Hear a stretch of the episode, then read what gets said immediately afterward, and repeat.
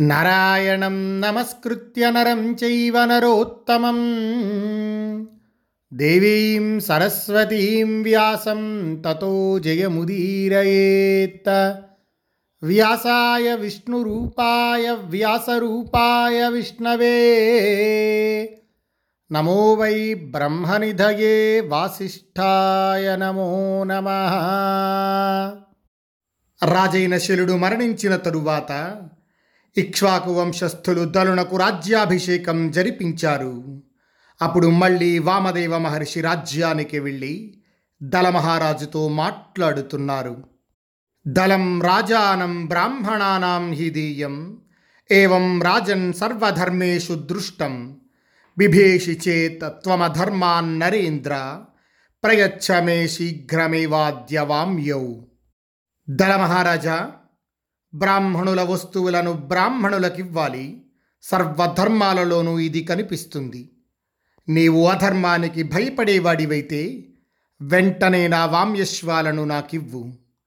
ఇలా వామదేవుడు అడిగేసరికి వామదేవ మహర్షి మాట విని దలుడు కోపంతో పక్కన ఉన్న రథసారథితో మాట్లాడుతున్నాడు. ఏకం హి సాయకం చిత్రరూపం దిగ్ధం విషేణాహరసం గృహీతం ఏన విగ్ధో వామదేవ శయీత సంధ్యస్యమాన స్వభిరాత్తరూప సారథి విషదిగ్ధమైన అద్భుత బాణాన్ని ఒకదాన్ని తీసుకొనిరా. దానితో గాయపడి ఈ వామదేవుడు నేలపై పడాలి. కుక్కలు ఆయనను పీకుతుంటే దీనంగా ఆక్రోశించాలి. దలుడు ఇలా పలుకగానే అప్పుడు వామదేవుడన్నాడు రజా నీ రాణియందు నీకు పుట్టిన పదేండ్ల కొడుకు శేనజిత్తు ఉన్నాడు. నీవు నా మాట మన్నించి నీ భయంకర బాణాలతో అతనిని వెంటనే చంపు. వామదేవుడు ఇలా అనగానే భీకరమైన ఆ బాణం ధనస్సు నుండి వెలువడి అంతఃపురంలో ఉన్న రాజకుమారుణ్ణి చంపింది.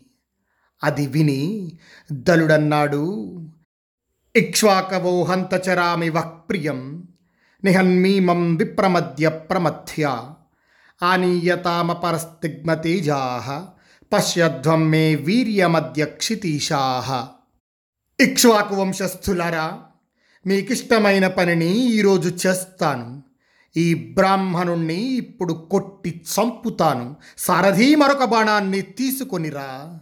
రాజులారా నా పరాక్రమాన్ని ఇప్పుడు చూడండి। ఇలా దరుడు పలుకుతూ ఉంటే అప్పుడు వామదేవ మహర్షి అన్నాడు రాజా నన్ను చంపడానికి నీవు విషదిగ్ధమైన భీకర బాణాన్ని సంధించబోతున్నావు.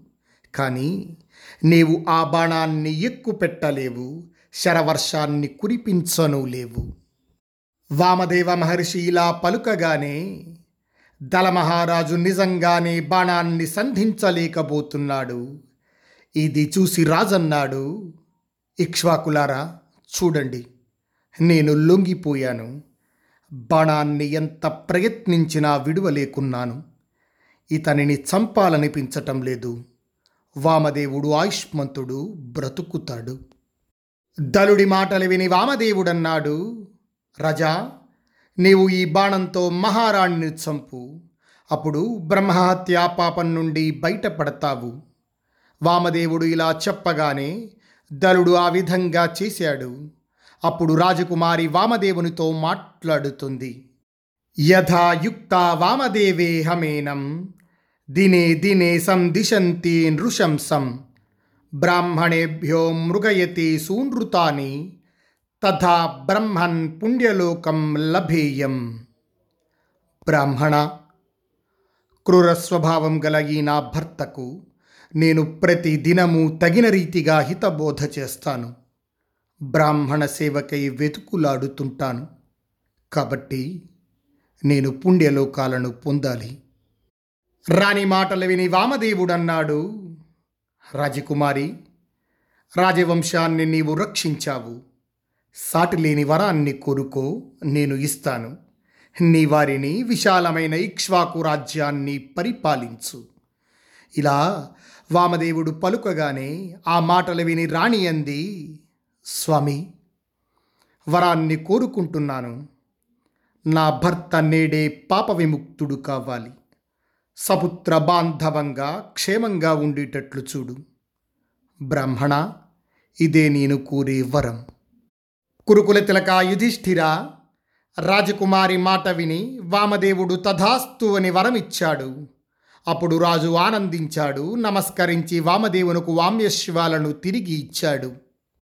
మార్కండేయ మహర్షి వామదేవ మాహాత్యాన్ని తెలిపిన తరువాత ఋషులతో బ్రాహ్మణులతో ఉన్న యుధిష్ఠిరుడు బ్రాహ్మణ మార్కండేయ బక మహర్షి ఏ కారణంగా దీర్ఘాయువు కాగలిగాడు?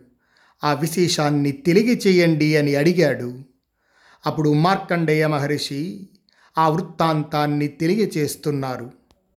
యుధిష్ఠిర బక మహర్షి మహాతపస్వి దీర్ఘాయువు. ఈ విషయంలో ఆలోచించవలసినది లేదు ఇలా మార్కండేయుడు చెప్తూ ఉంటే కుంతీనందనుడైన యుధిష్ఠిరుడు సోదరులతో కలిసి మార్కండేయుణ్ణి మళ్ళీ ప్రశ్నించాడు. మహానుభవ దలుని కొడుకు బకుడు మహాతపస్వి అని చిరంజీవి అని ఇంద్రునకు ప్రియమిత్రుడని వింటున్నాం. స్వామి ఇంద్రబకుల ఈ సాన్నిహిత్యం సుఖదుఃఖమిశ్రితమైనదని విన్నాం. యథార్థంగా చెప్పండి. ఆ వృత్తాంతాన్ని వినాలి అనుకుంటున్నాం. వృత్తే దేవాసురే రాజన్ సంగ్రామే లోమహర్షణే. త్రయాణమపి లోకానాం ఇంద్రో లోకాధిపో భవత్. ముదితశ్చ జన సర్వస్వధర్మేషు వ్యవస్థిత. తాక్ ప్రజా ముదితా సర్వా దృష్ట్వా బల నిషూదన తతస్తు ముదితో రాజన్ దేవరాజ శతక్రతు ఐరావతం సమాస్థాయ తాం పశ్యన్ ముదితా ప్రజా. రాజా యుధిష్ఠిర దేవరాక్షసుల మధ్య ఒళ్ళు గగుర్పొడిచే యుద్ధం జరిగిన తరువాత ఇంద్రుడు త్రిలోకాధిపతి అయ్యాడు. ఆయన పాలనలో మేఘం చక్కగా వర్షించేది సర్వసంపదలు బాగా ఉండేవి.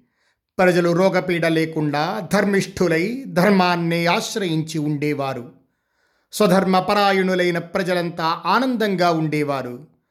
ఆనందంగా ఉన్న ప్రజలను చూసి దేవరాజైన ఇంద్రుడు ఇంకా ఆనందించి ఐరావతాన్ని అధిరోహించి ప్రజా సందర్శనానికై బయలుదేరాడు.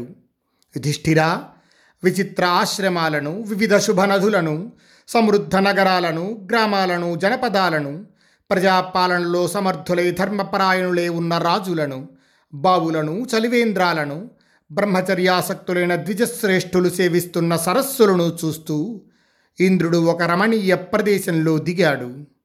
రాజా యుధిష్ఠిర అందమైన తూర్పు దిక్కులో సముద్రానికి దగ్గరగా రకరకాల చెట్లతో నిండి అందంగా శుభకరంగా ఉన్న ఒక ఆశ్రమ పదాన్ని చూశాడు దేవేంద్రుడు.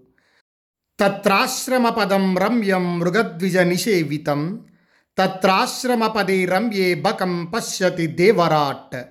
బకస్తు దృష్ట్వా దేవేంద్రం దృఢం ప్రీతమనాభవత్ పాత్యాసనార్ఘ్యదానేన ఫలమూలైరధార్చయత్. యుధిష్ఠిర ఆ ఆశ్రమం జంతువులకు పక్షులకు ఆవాసమైనది. ఆ అందమైన ఆశ్రమంలో దేవేంద్రుడు బకుణ్ణి చూశాడు. దేవేంద్రుణ్ణి చూసి బకుడు ఎంతో ఆనందించాడు. అర్ఘ్యపాద్యాలను ఇచ్చి సుఖాసీనుణ్ణి చేసి ఫలమూలాలతో వర్చించాడు. అప్పుడు దేవేంద్రుడు సుఖంగా కూర్చొని బకునితో మాట్లాడుతున్నాడు. శతం వర్ష సహస్రాణి మునే జాతస్య తేనఘ సమాఖ్యాహి మమ బ్రహ్మన్ కిం దుఃఖం చిరజీవినాం. ముని నీవు జన్మించి లక్ష సంవత్సరాలు గడిచిపోయాయి. బ్రాహ్మణ చిరజీవులకు దుఃఖాన్ని కలిగించే విషయమేమిటో నాకు చెప్పు. దేవేంద్రుడు ఇలా అడిగేసరికి ఆ ప్రశ్నను విని బకుడన్నాడు అప్రియో సహ సంవాస ప్రయైశ్చాపి వినాభవ అసద్భి సంప్రయోగశ్చ తద్దుఃఖం చిరజీవినాం పుత్రదార వినాశోత్ర జ్ఞాతినాం సుహృదామపి పరేష్వాయత్తదా కృచ్ఛ్రం కిన్ను దుఃఖతరం తత. దేవేంద్ర ఇష్టం లేని వారితో కలిసి ఉండటం ఇష్టులతో వియోగం చెడ్డవారితో చెలిమి ఇది చిరజీవులకు దుఃఖం. భార్య పుత్రులు దాయాదులు మిత్రులు నశించిపోవటం పరాధీనంగా బ్రతకటం చాలా కష్టం. ఇంతకన్నా దుఃఖమేముంటుంది? ధనహీనుడైన పురుషుణ్ణి ఇతరులు పరాభవిస్తారు. మూడు లోకాలలోనూ దీనిని మించిన కష్టం నాకు కనిపించలేదు. అకులీనుల అభివృద్ధి కులీనుల వంశ వినాశం సంయోగం వియోగం ఇవన్నీ చిరజీవి చూడవలసి వస్తుంది. స్వామి దేవేంద్ర అకులీనులు వృద్ధి చెందితే కులాల తారుమారు ఎలా అవుతుందో నీకు తెలియంది కాదు. దేవతలు దానవులు గంధర్వులు మనుష్యులు నాగులు రాక్షసులు తారుమారవుతుంటారు. ఇంతకన్నా దుఃఖమేముంటుంది? నీచకులస్థులకు లోబడి కులీనులు బాధలు పడుతుంటారు. ధనవంతులు దరిద్రులను లోబరుచుకుంటారు. ఇంతకన్నా దుఃఖమేముంటుంది? లోకంలో ఈ విపరీత స్థితి బాగా కనిపిస్తుంది. బుద్ధిహీనులు ఆనందంగా ఉంటారు. పండితులు బాధలు పడతారు. మానవజాతి ఇలా ఎన్నో బాధలు పడటం చూడవలసి వస్తుంది. బకమహర్షి ఇలా చెప్పగానే ఆ మాటలు విని దేవేంద్రుడన్నాడు పునరేవ మహాభాగ దేవర్షి గణసీవిత సమాఖ్యాహి మమ బ్రహ్మన్ కిం సుఖం చిరజీవినాం. దేవర్షి గణసీవిత చిరజీవులకు సుఖమేమిటో వివరంగా చెప్పు. దేవేంద్రుడు ఇలా ప్రశ్నించేసరికి అప్పుడు బకుడన్నాడు. అష్టమే ద్వాదశే వాపి శాకం యః పచతే గృహే కుమిత్రాణ్యనపాశ్రిత్య కిం వై సుఖతరం తత యత్రాహాని నగణ్యంతే నైనమాహుర్మహాశనం. దేవేంద్ర రోజులో ఎనిమిది లేక పన్నెండవ భాగంలో తన ఇంటిలో వంట చేసుకుంటూ చెడ్డవారి శరణు కోరకుండా జీవించగలిగితే అంతకన్నా సుఖమేముంటుంది? రోజులు లెక్క పెట్టుకొనవలసిన అవసరం లేకుండా జీవించగలిగితే అంతకన్నా సుఖమేముంటుంది? అటువంటి వారు తిండిబోతులు కారు. దేవేంద్ర ఇతరుల మీద ఆధారపడకుండా స్వశక్తితో సంపాదించిన దాన్ని ఇంట వండుకొని తినటం కన్నా సుఖమేముంటుంది? దైన్యం లేకుండా ఇంటిలో కాయలు పండ్లు తినగలగటం గొప్ప.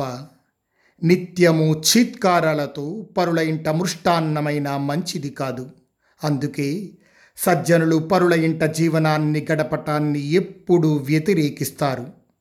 పరాన్నానికై ఆశపడేవాడు నెత్తురు త్రాగే కుక్కలాంటివాడు అటువంటి నిర్భాగ్యుని కృపనుని తిండి ఛే ఛే. దేవేంద్ర! అతిథులకు ఇతర జీవులకు పితరులకు పెట్టగా మిగిలిన అన్నాన్ని తినగలిగితే అంతకన్నా సుఖమేముంటుంది? ఇంద్ర ఈ యజ్ఞశేషాన్ని మించి పవిత్రమైన మృష్టాన్నం ఏముంటుంది? నిత్యము అతిథులకు పెట్టి తాను తినేవాడు శుభఫలాలు పొందుతాడు. అతిథులు ఎన్ని కబళాల అన్నపు ముద్దలు తింటారో అన్ని వేల గోవులను దానం చేసిన పుణ్యం ఆ ఆతిథేయునకు లభిస్తుంది. యవ్వనంలో తాను చేసిన పాపాలన్నీ నశిస్తాయి కూడా. భోజనానంతరం బ్రాహ్మణులకు దక్షిణనిస్తూ విడిచిన నీరు పాపాలన్నీ క్షణంలో పోగొడుతుంది. మహారాజా యుధిష్ఠిర ఇవే కాక ఇటువంటి శుభకథలను ఎన్నింటినో బకును చే చెప్పించి వీడ్కోలు తీసుకొని దేవేంద్రుడు స్వర్గానికి వెళ్ళాడు. మార్కండేయుడు ఇంద్రభక సంవాదాన్ని తెలిపిన తరువాత పాండవులు మార్కండేయుణ్ణి మళ్ళీ ప్రశ్నించారు. కథితం బ్రాహ్మణ మహాభాగ్యం రాజన్య మహాభాగ్యమిదానీం శుశ్రూషామహ ఇతి మహర్షి బ్రాహ్మణ మహాత్యాన్ని చెప్పారు. క్షత్రియుల మహాత్యాన్ని ఇప్పుడు వినాలనుకుంటున్నాము. పాండవులు ఇలా అడిగేసరికి అప్పుడు మార్కండేయ మహర్షి యుధిష్ఠిరా అయితే ఇప్పుడు క్షత్రియుల మహాత్యాన్ని చెబుతా వినండి.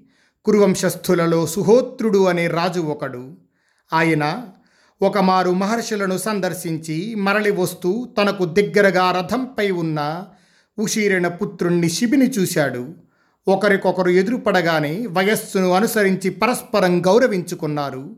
కానీ గుణాలను బట్టి ఇరువురు సమానులనుకొని ఎవ్వరూ తప్పుకొని దారి ఇవ్వలేదు. అప్పుడు అక్కడకు నారద మహర్షి వచ్చారు. ఇద్దరూ దారిని అడ్డగించి నిలిచారేమిటి అని అడిగారు. యుధిష్ఠిరా నారద మహర్షి అలా అడిగేసరికి అప్పుడు వారిద్దరూ నారద మహర్షితో అన్నారు స్వామి అదేమీ లేదు. తనకన్నా విశిష్టునకు గాని శక్తిమంతునకు గాని దారి ఇవ్వాలని ధర్మశాస్త్ర నిర్ణయం. మేమిద్దరం స్నేహభావంతో కలిశాం. మాలో ఎవరు శ్రేష్ఠులు ఎవరు తక్కువ వారు తెలియటం లేదు. ఇలా వాళ్ళు చెప్పేసరికి వారి మాటలు విని నారదుడు అన్నారు క్రూర కౌరవ్య మృదవే మృద క్రూరే చ కౌరవ సాధుశ్చ సాధవే సాధు సాధవే నాప్నుయాత్ కథం. కౌరవ సుహోత్ర తనతో మృదువుగా మాట్లాడే వారితో క్రూరుడైన మృదువుగా ఉంటాడు. క్రూరులతో క్రూరంగానే ఉంటాడు. సజ్జనుడు చెడ్డవారితో కూడా మంచిగా ఉంటాడు. ఇక మంచివారితో మంచిగా ఎందుకుండడు? ఉంటాడు. కృతం శతగుణం కుర్యాత్ నాస్తి దేవేషు నిర్ణయ ఔషీనార సాధుశీల భవతో వై మహీపతి. ఉపకారికి వంద రెట్లు ప్రత్యుపకారం చెయ్యాలి. ఇది దేవతలకే పరిమితమన్న నిర్ణయం లేదు. శిబి నీకన్నా మంచివాడు. జయేత్ కదర్యం దానేన సత్యేనా నృతవాదినం క్షమయా క్రూరకర్మాణం అసాధుం సాధునా జయేత్. నీచుణ్ణి దానంతో వశం చేసుకోవాలి. అసత్య భాషని సత్యంతో లొంగదీయాలి. క్రూరుణ్ణి ఓర్పుతో చెడ్డవానిని మంచితనంతో గెలవాలి. మీరిద్దరూ ఉదారులే. మీ ఇద్దరిలో మరీ ఉదారుడైన వాడే తప్పుకోవాలి. అదే ఉదారతకు నిదర్శనం. ఇలా నారద మహర్షి చెప్పి ఊరుకున్నారు. నారద మహర్షి మాటలు విని సుహోత్రుడు శివికి ప్రదక్షిణం చేసి దారిని ఇచ్చి ఆ శిబి చేసిన సత్కార్యాలను ప్రశంసించి వెళ్ళిపోయాడు. ఈ రీతిగా నారద మహర్షియే రాజైన శిబి యొక్క మాహాత్యాన్ని వర్ణించాడు. కురునందన యుధిష్ఠిర క్షత్రియ మహాత్యాన్ని తెలిపే మరొక కథ చెబుతాను వినండి. యయాతి అనే రాజుండేవాడు. ఒకనాడు పురజనులు చుట్టి ఉండగా సింహాసనంపై కూర్చుని ఉన్నాడు. గురుదక్షిణ కోసం ఒక బ్రాహ్మణుడు అక్కడికి వచ్చి రాజా గురుదక్షిణకి యాచిస్తున్నాను కానీ ముందు నాకు ఒక మాట ఇవ్వాలి అని అడిగాడు. అప్పుడు యయాతి బ్రాహ్మణ ఆ నియమం ఏమిటో చెప్పండి అని అడిగాడు. విద్వేషణం పరమం జీవలోకే కుర్యాన్నర పార్థివ యాచ్యమాన తం త్వాం పృచ్ఛామి కథంతు రాజన్ దద్యాత్ భవాన్ దయితుం చ మేధ్యా. యుధిష్ఠిర రాజు అలా అడిగేసరికి అప్పుడు బ్రాహ్మణుడన్నాడు. లోకంలో ఎవరైనా యాచించే వారిని ద్వేషిస్తారు. కాబట్టి రాజా మీరు నాకు నాకిష్టమైన దాన్ని ఎలా ఇవ్వగలరు? ప్రీతితో ఇస్తే తీసుకుంటాను. బ్రాహ్మణుడు ఇలా పలుకగానే ఆ మాటలు విని రాజన్నాడు నచాను కీర్తయే దద్య దత్వా అయాచ్యమర్థం నచ సంశృణోమి ప్రాప్యమర్థంచ సంశ్రుత్య తం చాపి దత్వా సుసుఖీ భవామి. బ్రాహ్మణ నేను దానం చేసిన తర్వాత దానిని గురించి చర్చించను. సృష్టిలో లేని వస్తువును నీవు అడగవు. ఉన్న దానిని నేను తృప్తిగా ఇస్తాను. ఇవ్వగల వస్తువునిచ్చి నేను సుఖంగా ఉంటాను. అర్ధే వచ్చిన బ్రాహ్మణుడంటే నాకు ఇష్టం. నీకు వెయ్యి కపిల గోవులను ఇస్తాను. బ్రాహ్మణులను నేను కోపించను. ఇచ్చిన దాని గురించి బాధపడను. ధర్మరాజా యయాతి ఈ విధంగా చెప్పి బ్రాహ్మణునకు వెయ్యి ఆవులను ఇచ్చాడు. బ్రాహ్మణుడు వెయ్యి ఆవులను స్వీకరించాడు. యుధిష్ఠిర క్షత్రియ మహాత్యాన్ని గురించి ఇంకొక కథ చెబుతాను వినండి. వృషదర్భుడు సేదుకుడు అనే రాజులుండేవారు. వారు నీతి మార్గంలో నడిచేవారు. అస్త్ర విద్యలోనూ ఉపాస్త్ర విద్యలోనూ నేర్పరులు. వృషదర్భునకు చిన్ననాటి నుండి కూడా బ్రాహ్మణులకు బంగారం తప్ప మరేమీ ఇవ్వకూడదని రహస్య వ్రతం అది సేదకునకు తెలుసు. అధతం సేదుకుం బ్రాహ్మణ కశ్చిత్ వేదాధ్యయన సంపన్న ఆశితం దత్వా గుర్వర్ధి భిక్షితవాన్ అశ్వసహస్రం మే భవాన్ దదాత్వితి తం సేదుకో బ్రాహ్మణమబ్రవీత్ నాస్తి సంభవో గుర్వర్ధం దాతుమితి యుధిష్ఠిర ఒకసారి వేదాధ్యయన సంపన్నుడైన ఒక బ్రాహ్మణుడు సేదకుని దగ్గరకు వచ్చి దీవెనలిచ్చి గురుదక్షిణకై యాచించాడు. రాజా నాకు వెయ్యి గుర్రాలనివ్వండి అని అడిగాడు. అప్పుడు సేదుకుడు నీవు కోరిన గురుదక్షిణ ఇచ్చే స్థాయి నాకు లేదు. నీవు వృషదర్భుని దగ్గరికి వెళ్ళు. ఆయన పరమ ధర్మజ్ఞుడు ఆయనని యాచించు అని చెప్పాడు. అధ బ్రాహ్మణో వృషదర్భ సకాశం గత్వా అశ్వసహస్రమయాచత్. సరాజాతం తం కశేనా తాడయత్. సేదుకుని మాటలు విని ఆ బ్రాహ్మణుడు వృషదర్భుని దగ్గరకు వెళ్ళి వేయి గుర్రాలను అడిగాడు. అప్పుడు వృషదర్భుడు ఆ బ్రాహ్మణుణ్ణి కొరడాతో కొట్టించాడు. యుధిష్ఠిరా కొరడా దెబ్బలు తిన్న బ్రాహ్మణుడు ఏ తప్పు చేయని నన్నెందుకు కొట్టించావు అని రాజుని అడుగుతూనే శపించబోయాడు. అప్పుడు రాజన్నాడు బ్రాహ్మణ నీవడిగినది ఇవ్వనంత మాత్రాన శపిస్తావా? ఇది బ్రాహ్మణులకు తగిన పనియేనా వృషదర్భుడు ఇలా అడుగగానే అప్పుడు బ్రాహ్మణుడన్నాడు. రాజాధిరాజ తవ సమీపం సేదుకేన ప్రేషితో భిక్షతు మాగత తేనాను శిష్టేన మయాత్వం భిక్షితోసి. రాజాధిరాజా వృషదర్భ సేదకుడు పంపగా భిక్షకై నీ దగ్గరకు వచ్చాను. ఆయన ఉపదేశం మేరకు నిన్ను నేను యాచించాను. ఇలా బ్రాహ్మణుడు పలికేసరికి ఆ మాటలు విని రాజన్నాడు బ్రాహ్మణ ఈరోజు నాకు వచ్చిన ఆదాయాన్ని రేపు ఉదయం నీకు ఇస్తాను. కొరడాతో కొట్టి ఒట్టి చేతులతో ఎలా పంపుతాను? యుధిష్ఠిర వృషగర్భుడు ఈ విధంగా చెప్పి బ్రాహ్మణునకు ఒకనాటి ఆదాయాన్ని ఇచ్చాడు. అది వేయి గుర్రాల వెల కన్నా ఎక్కువే. ఇక్కడ మనం తెలుసుకోవాల్సింది ఏమిటంటే తన నియమాన్ని ఉల్లంఘించిన బ్రాహ్మణుణ్ణి దండించడానికైనా అడిగిన దానికన్నా ఎక్కువ ఇచ్చి ఆనందింపజేయడానికైనా రాజులు సమర్థులే అని తాత్పర్యం.